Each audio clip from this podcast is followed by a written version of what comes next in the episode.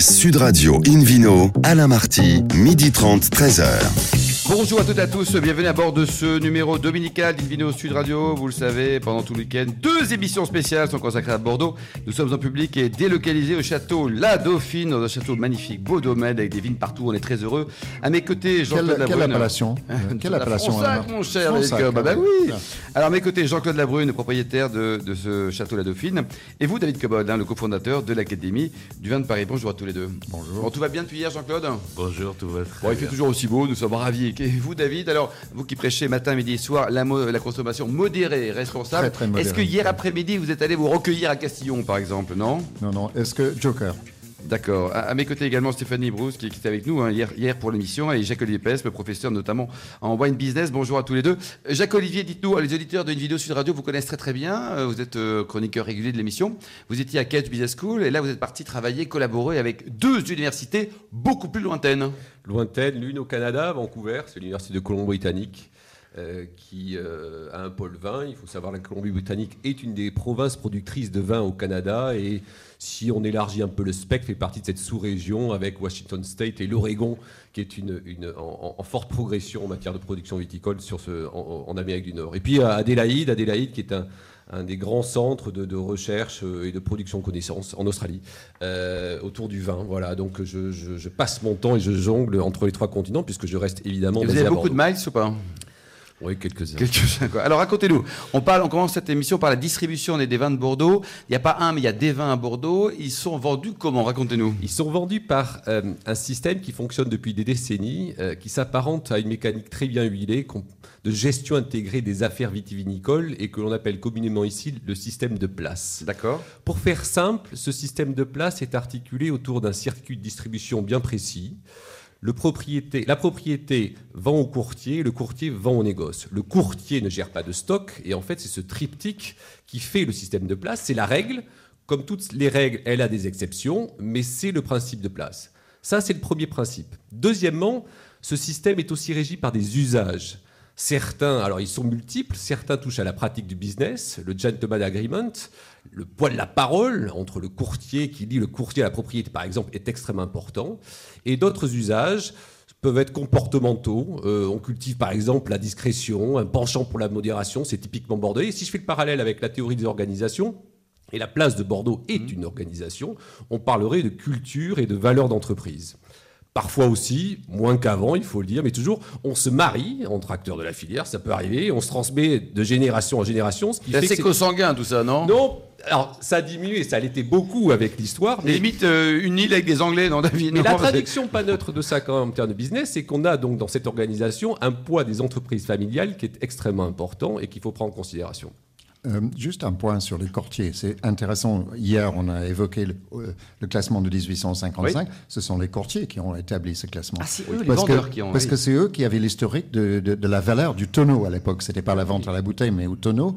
Et c'est eux qui ont établi le classement de 1855, qui était euh, simplement basé sur la valeur marchande des vins. Sous la houlette de la Chambre de commerce et d'industrie Oui. de Bordeaux. Déjà à l'époque Qui- dynamique, mais et qui pourtant Catherine n'était pas là. incompétent pour le classement et qui a délégué ça au courtier. Absolument. Alors, conséquence de tout cela, on est en présence d'un écosystème assez unique dans le monde du vin, puissant, qui repose beaucoup sur la confiance entre acteurs, très ouvert historiquement sur l'international, ça avait été évoqué hier, et disposant d'une force de frappe assez extraordinaire. Alors, une question qui est une question absolument idiote, mais que, qui, fait partie des choses sur lesquelles on s'interroge, Bordeaux, à cause ou grâce à ce système de place, est-elle la capitale mondiale du vin Ah, C'est vraiment le truc... Ce que disent tous les Bordelais, en tout Oui. cas, hein. Euh, mais c'est intéressant. Alors d'abord, Capital du vin ne veut évidemment pas dire qui produit les meilleurs vins du monde, les meilleurs vins du monde, pardon, mais sur des critères d'évaluation économique que l'on pourrait qualifier d'objectifs, en tous les cas mesurables, le chiffre d'affaires de la filière, le nombre d'entreprises, le nombre de sièges de groupes, les grosses PME qui travaillent sur la filière. On a à Bordeaux une agglomération d'acteurs qui est tout à fait importante, à mon avis assez unique dans le monde. La seule ville qui serait assez comparable à cet égard, ça serait Porto, Portugal, où on associe d'ailleurs le nom de la ville à euh, cette À filière tout à fait particulière. Ouais. Et euh, voilà. Voilà, c'est assez. Et les deux ont eu des Anglais d'ailleurs. Exactement. On en a une proche de Bordeaux d'ailleurs aussi qui renvoie une question sur le sens de l'histoire, c'est Cognac, euh, sur la partie spiritueux bien sûr, et, et, sur le Cognac, mais cache aussi le nom d'une ville, a une emprise très forte de la filière par rapport à la culture, par rapport aux habitudes, aux usages dans la ville. Voilà, et Cognac, c'est euh, tout à fait intéressant, c'est une petite centaine de kilomètres de Bordeaux, et on peut s'interroger d'ailleurs sur la place de Bordeaux, quelle est la suite logique, quel est le sens de l'histoire mmh. entre Bordeaux et Cognac? Est-ce qu'un jour on verra euh, plus de collaboration Elles existent déjà, mais plus encore entre les deux villes. Et les deux exportent beaucoup et marchent très bien. Hein, les deux exportent beaucoup. En fait, entre Bordeaux, Cognac et la Champagne, vous avez euh, près de 70% du résultat positif de la balance commerciale française en matière de vin spiritueux. Donc, en valeur, en volume, vous dites en valeur. En valeur, en valeur, oui, en valeur. Non, vous avez vraiment les, les, les, trois poids lourds de, de, de la filière. Alors, à qui profite euh, tout d'abord euh, cette, puissance de la place de Bordeaux à, ces grands vins? Euh, Évidemment, il faut bien avoir en tête que vous avez une myriade d'acteurs, de relais d'opinion, d'influenceurs qui sillonnent le monde, qui font travailler des filiales un peu partout à l'étranger, qui à chaque fois par Bordeaux. si je puis dire, cette marque, la marque collective Bordeaux est extrêmement puissante à cet égard. On l'a évoqué aussi, Bordeaux est né grâce à l'international et poursuit ce cheminement à l'international de façon très importante. David? Euh, Jacques-Olive, euh, selon vous, est-ce que vous estimez que ce système de fonctionnement de la place de Bordeaux, c'est-à-dire les négociants, hein, pour être clair, est-ce qu'il joue aussi bien leur rôle sur les vins moins cotés que les grands crus classés, etc. C'est une vraie question. Ce qui représente quoi 95% des vins de Bordeaux, David, non? Ce qui représente quoi 95% des vins de Bordeaux, non? Ah, bah, euh, ah, oui, ah oui, oui, bien sûr, en volume plus de 80%. Alors, 55% des vins de Bordeaux sont issus des appellations Bordeaux, Bordeaux supérieur. Il ne faut jamais l'oublier. On a pu pointer du doigt effectivement le travail du négoce de Bordeaux à la faveur quasi exclusive des grands vins. Évidemment, il faut se mettre à la place de ces opérateurs de business. On gagne plus de sous. Exactement. Quand vous avez des vins aussi prestigieux que ça qui vous permettent, j'allais dire, de, de rentrer des, profits assez importants, vous en servez, d'autant plus qu'ils participent directement à l'image de Bordeaux. Mmh. Alors il y a eu des tentatives quand même, et il y a eu des réussites aussi, hein, de vins de marque qui ont été créés par le négoce de Bordeaux, il ne faut pas l'oublier, mmh. euh, Mouton Cadet en état, Baron Estac en il y en a plusieurs. Mais c'est vrai que les négociants ont eu parfois tendance à privilégier ce qui faisait le poids et la marque de Bordeaux. Bien sûr. Stéphanie Barousse, racontez-nous. Alors, euh, ici à la Dauphine, la partie vente, donc euh, autour de 150 000 bouteilles, nous disait votre président Jean-Claude Labrunière, euh, commercialisées chaque année. Vous, les vendez comment alors 200 000 bouteilles 200 000 bouteilles avec nos, nos, seconds vins. Aujourd'hui, nous, on passe par la place de Bordeaux. Voilà, on travaille avec 5-6 courtiers et une trentaine de négociants. Et ce phénomène des primeurs, alors, parce que là, là, vous en sortez. Alors, Nous, ça représente 70%. C'est quoi les trucs en primeur là Racontez-nous, Jacques Olivier. Là, c'est quoi les ventes en primeur Les ventes en primeur, c'est ce qui permet euh, à la propriété de euh, proposer le vin auprès des professionnels, auprès des courtiers. Les courtiers jouent un rôle extrêmement important au moment de la vente au primeur et vont déguster des vins qui seront mis sur le marché après l'avoir élevé en, barrique. Euh, mais ça permet au marché de se positionner sur des vins qui ne sont pas encore à la vente libre. Et Stéphanie, question trésorerie, c'est top ça, non? Ça, ça finance les barriques. Non, hein. pas du tout? Alors. Oui, oui, oui, c'est, oui, oui, on a, en question trésorerie, c'est, intéressant, oui, oui tout à fait. Mais après, c'est, plus que ça, les primeurs, euh, c'est, tout le monde entier qui vient à Bordeaux pour déguster.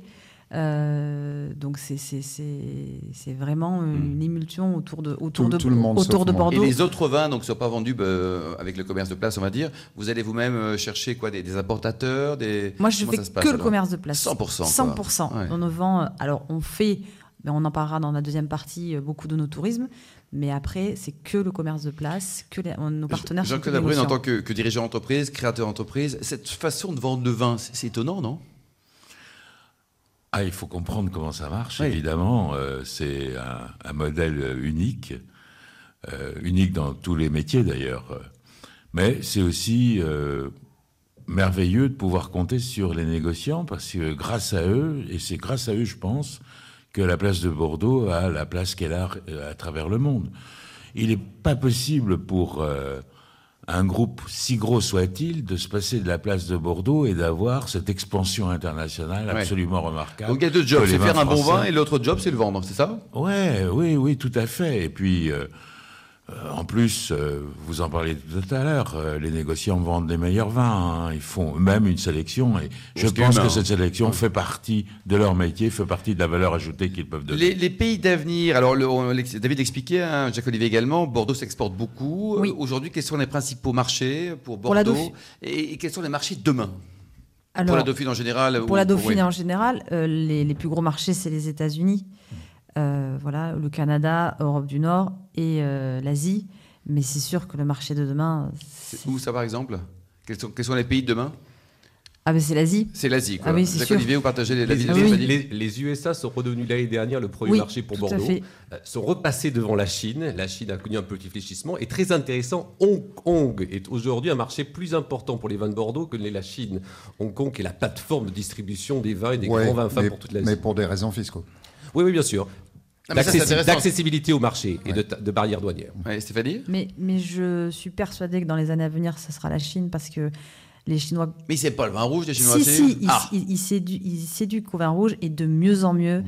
Ils s'intéressent et euh, ils apprécient de plus en plus le bon vin rouge. Et je suis persuadée que c'est les futurs. Un marché d'avenir. Euh, David, l'Afrique, non, on n'en parle pas trop parce qu'à une époque, on parlait beaucoup du Nigeria pour le champagne ou non L'Afrique, euh, c'est, je dirais que c'est marginal, mais il y a, il y a des propriétaires et des négociants qui sont spécialisés dans, dans cette partie-là, la mm. partie surtout occidentale de l'Afrique. Euh, je ne sais pas si ça deviendra un très gros marché, mais je crois que l'important, c'est une des, des, raisons de cette réussite du système de place, cet extraordinaire phénomène de capillarité. C'est-à-dire que vous avez beaucoup de négociants qui sont plus ou moins spécialisés dans des zones, euh, d'autres qui sont des généralistes, et, l'ensemble permet de toucher énormément Pour terminer de ce sujet, Jacques-Olivier Et la confiance mutuelle, les témoignages que nous avons eus de la propriété ici, c'était bien clair. On transmet, on vend à la place intégralement, on fait confiance, et ils ont raison de faire confiance. C'est une force de frappe, je l'ai dit, absolument extraordinaire, enviée d'ailleurs par toutes les autres régions du monde. quelques autres régions ont essayé de le copier. Euh, je pense à la Toscane, par exemple, ou Piémont à moindre degré et puis euh, la région de Douro en Portugal. Merci à tous les quatre. Dans quelques instants, retour au Château de la Dauphine à Fronsac. Nous parlerons de l'autorisme avec également des, gens, des enjeux mondiaux. Sud Radio Invino, Alain Marty, midi 30, 13h. C'est reparti pour cette émission spéciale d'une vidéo Sud Radio consacrée au vin de Bordeaux. Nous sommes toujours en public et délocalisés au château La Dauphine, au milieu des villes à Fronsac. À mes côtés, Marion Merker, Jean-Claude Labrune, David Cobol et puis Catherine Leparmentier, responsable développement tourisme et réseaux internationaux pour la Chambre de commerce de Bordeaux. Bonjour Catherine. Euh, bonjour Catherine. Alors racontez-nous, vous avez créé en 1999 un truc génial. C'est un réseau de, de grandes villes qui adorent le vin. Tout à fait. Le réseau Great Wine Capitals, un réseau de 10 villes dans le monde qui sont au même titre que Bordeaux dans leur, propre pays, la capitale du vin. Alors dites-nous, Bordeaux ça fait un, quels sont les neuf autres ah, L'idée c'est peut-être de les deviner. les deviner, ben, très bien, alors on est parti, on a trois heures pour les deviner. Allez-y, Alors donc nous avons six villes membres en Europe, Bordeaux bien entendu, euh, Porto, justement, dont on parlait tout à l'heure, Bilbao en association avec les vignobles de la Rioja en Espagne, Vérone en Italie, Mayence en Allemagne avec toute la vallée de Rheinhessen, et puis notre dernier arrivé, euh, Lausanne en Suisse. Ah, Lausanne, ben oui, il y a du vin Absolument, et, des, et, des, paysages magnifiques. Bien. Euh, et, ensuite, en dehors, de l'Europe, donc Adélaïde, dont on parlait également, et tous les vignobles de South Australia, et San Francisco et la Napa Valley, Mendoza en Argentine et Valparaiso et la Casablanca Valley du Chili. Alors, tout ce réseau avec ces belles villes qui produisent du vin autour, qu'est-ce que vous faites? Eh bien, on travaille euh, main dans la main pour développer euh, le no-tourisme au niveau international. On a pour vocation, euh, une de nos missions, et de promouvoir nos dix destinations comme les dix destinations œnotouristiques d'excellence. Et on se base pour ce faire sur un certain nombre d'outils que l'on a mis en commun, et euh, notamment le concours Best of Wine Tourism. Alors qu'est-ce que c'est que ça, ce, concours Best eh ben, Wine of Tourism? C'est un concours euh, annuel qui se déroule euh, dans chacune de nos villes capitales et qui ensuite donc a un impact international. Nous avons tous les ans, au travers de cette catégorie, chaque région de Wine Capitals récompense des propriétés pour la qualité de leur accueil et l'innovation qu'elle propose euh, dans le, dans, dans le, no-tourisme. Et donc, ces lauréats concourent ensuite sur, euh, au niveau international. D'accord, donc tous, les, tous, les, lauréats euh, régionaux, si je puis dire, concourent au niveau mondial. Quoi. Exactement. Et on a ensuite, on arrive à avoir en fin d'exercice de, 10 lauréats internationaux dans le monde. Alors, les catégories, je suppose que vous avez des catégories le, le plus joli sourire du vigneron, la meilleure coupe de cheveux de la vigneronne. Ah, on n'a pas encore imaginé cela. C'est ah, voilà, il faudra évoluer de toute façon. Qu'est-ce que vous hein. avez comme catégorie euh, Eh bien, par exemple, agriculture, euh, architecture et paysage, services no touristiques, euh, valorisation no touristique des pratiques environnementales, et ça, je crois que c'est important mhm. ici à la Dauphine. Découverte, innovation, je l'ai dit déjà, l'hébergement à la propriété, restauration à la propriété. Voilà. David Cobol, vous nous rappelez l'origine de l'onotourisme. Est-ce qu'elle est française? Non, elle n'est pas française. Euh, au sens propre du terme, encore qu'on pourrait dire que John Locke, le philosophe anglais qui a la mine un peu triste, a visité Aubryon et a décrit la propriété euh, déjà au XVIIe siècle. Euh, donc c'était peut-être le premier voyageur onotouristique. mais sinon, ça, ça, a une origine un peu triste en Allemagne, juste avant la guerre, lorsque euh, les, nazis ont confisqué tous les biens juifs, une bonne partie étaient marchands de vin en, Allemagne, et du coup, les propriétaires avaient du mal à écouler leur vin. Euh, et donc, la première euh, route du vin fut créée dans le Rheinhessen en 1936 pour encourager. D'ailleurs, ils ont bâti une route carrément à, aux nazis, quoi. Euh, une route tout droit avec des, portes, des, des, échoppes qui permettaient de vendre le vin euh, aux visiteurs. Ensuite, en France, la première route du vin, c'est 53, je crois, en, Alsace, pas très loin. Euh, et, c'est parti comme à Bordeaux. Et je, dirais que le, le, vrai essor, moderne de l'onotourisme, ça vient de la Californie, de l'Anapa Valley en particulier, des gens comme Robert Mondavi, qui était vraiment un instrument très important pour développer, parce que là, l'enjeu, c'est de convertir un pays, un pays qui buvait de la bière et des spiritueux ah, en amateur de vin. Et la réussite est là. C'est aujourd'hui le plus grand marché du vin au monde. Euh, Jacques Olivier Non, juste un mot sur ce réseau euh, mentionné par Catherine, dont elle s'occupe, qui est un réseau euh, puissant. Je, participe, ouais, je, participe à leurs travaux. C'est absolument génial en termes de, réseau et surtout d'identification de, de, bonnes pratiques de ce qui se fait ailleurs mm. sur la partie touristique, wine tourism, no touristique, pardon. Intéressant ce que disait David. Euh, je vais vous donner un exemple. En Australie, par exemple, l'expérience touristique, vous ne verrez jamais un chai. Euh, évidemment, en France, lorsque vous avez une expérience touristique, vous commencez généralement par Alors, les Français qui vont là-bas sont surpris, ils disent mais attendez, c'est pas possible, qu'est-ce que c'est cette pratique? Les Australiens ou les Nord-Américains qui l'initient disent bah, un chai au bout du deuxième, on n'en peut plus. Donc c'est intéressant de savoir et de bien comprendre qu'il n'y a pas une expérience touristique, il y a des expériences touristiques avec une multitude, j'allais dire, d'attentes mm. des, visiteurs et des consommateurs.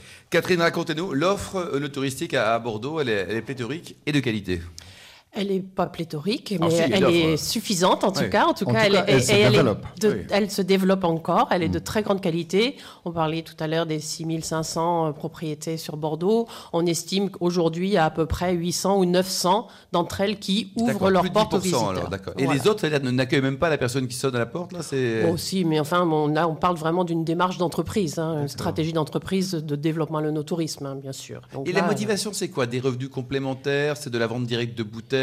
Il y a, bah, il y a trois, il y a trois grands éléments. Il y a trois grands éléments. Euh, l'accueil, l'amour, ça peut faire partie des, des, choses, mais c'est moins stratégique en termes euh, économiques. Par contre, euh, bah, il y a l'aspect vente de vin, bien sûr, hein, mm. puisque la vente de vin à la propriété augmente, donc ça fait une source de revenus complémentaire. C'est aussi un outil marketing extrêmement fort. Par exemple, on parlait des grands crus classés qui, qui ne vendent que par la place de Bordeaux, et certains d'ailleurs ne vendent même pas toujours pas de vente à la de, bouteilles à, la, propriété. et pour autant pratiquent le no-tourisme parce qu'ils ont bien conscience de cet outil formidable d'image hein, mm. qui, qui, qui, rejaillit ensuite sur la commercialisation. Hein. Quand vous allez visiter euh, une propriété que vous avez un coup de cœur, la prochaine fois que vous serez chez un caviste ou au restaurant, euh, si vous voyez le vin, euh, c'est celui-là que vous choisirez parce que toute cette histoire de mémoire, d'expérience vécue qui, revient.